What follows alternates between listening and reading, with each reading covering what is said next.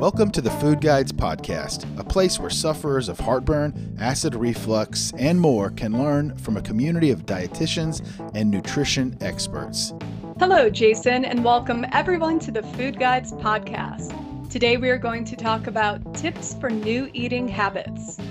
Recently on foodguides.com, one of our expert contributors, registered dietitian Kitty Broihier, wrote an article on seven ways to help new eating habits stick. And today we're tackling the art of habit building, specifically in the realm of transforming our eating patterns. It's not just about what we eat, but how consistently we can make those changes stick around. Now, let's talk about consistency, the often underestimated force that powers habit formation we all know it's one thing to desire a change and an entirely different challenge to make it a permanent fixture in our lives.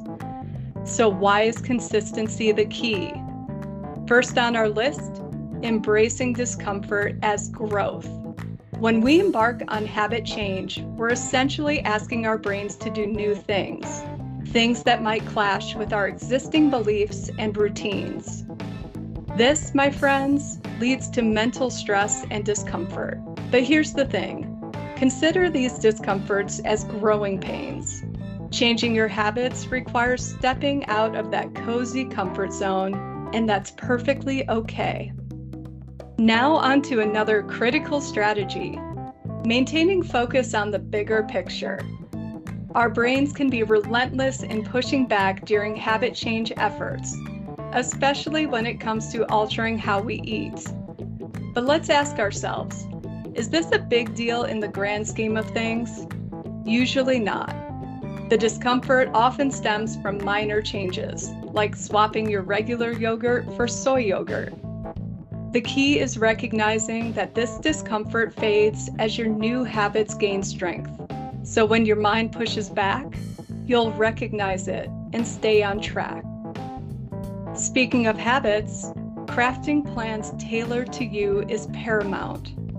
Many of us fall into the trap of going all in on changes, only to find our well intentioned plans abandoned like last week's lettuce.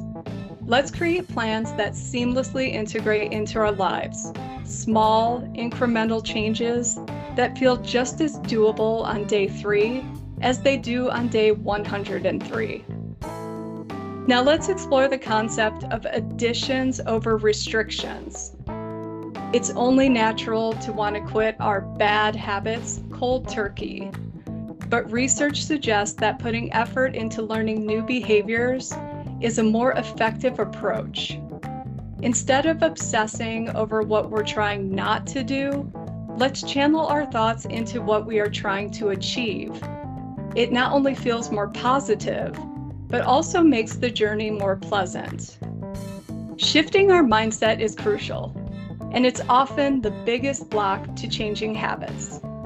When coaching individuals working on eating habit changes, I encourage them to think of themselves as managers of situations and challenges rather than controllers. The distinction is powerful. Managers are more flexible in the face of missteps viewing them as opportunities for solutions and tweaks rather than failures. All right, let's delve into the world of progress tracking for consistency. I know, tracking might sound tedious, but bear with me, it's a game changer. Whether through habit tracking apps or a simple check mark on the calendar, tracking provides invaluable data. It helps us identify problems with our plan and keeps us motivated by reinforcing our achievements. Aiming for consistency at 80 to 85% is the sweet spot for learning or doing something new. If it's less than that, our plan might be too complicated, or we haven't considered potential challenges. On the flip side, hitting 100% right out of the gate might mean it's time to level up the difficulty. Remember, Tracking is not just about the data, it's about reinforcing your journey. Lastly, let's redefine success in the journey. Success in habit change isn't about the prize at the end. It's about daily, consistent effort. A habit is something you do regularly, right? So success should be viewed the same way. Consistent effort is success. Let's celebrate the small steps, and in doing so, reinforce the very essence of consistency that makes a habit stick. And there you have it a deep dive into the seven strategies to master consistency in eating habit changes. Remember, it's not a sprint, it's a marathon.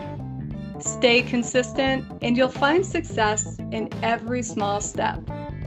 Thank you for joining us on the Food Guides podcast. Until next time, happy eating, happy living. Our team of health and nutrition experts at foodguides.com are here to support our community of GERD, acid reflux, IBS sufferers, and those following the low FODMAP lifestyle. Keep up to date with foodguides.com on our social platforms Twitter, Facebook, and Instagram at Food Guides Help. And head over to foodguides.com to join our weekly newsletter for more bite sized information straight to your inbox. Thanks for listening to the Food Guides podcast.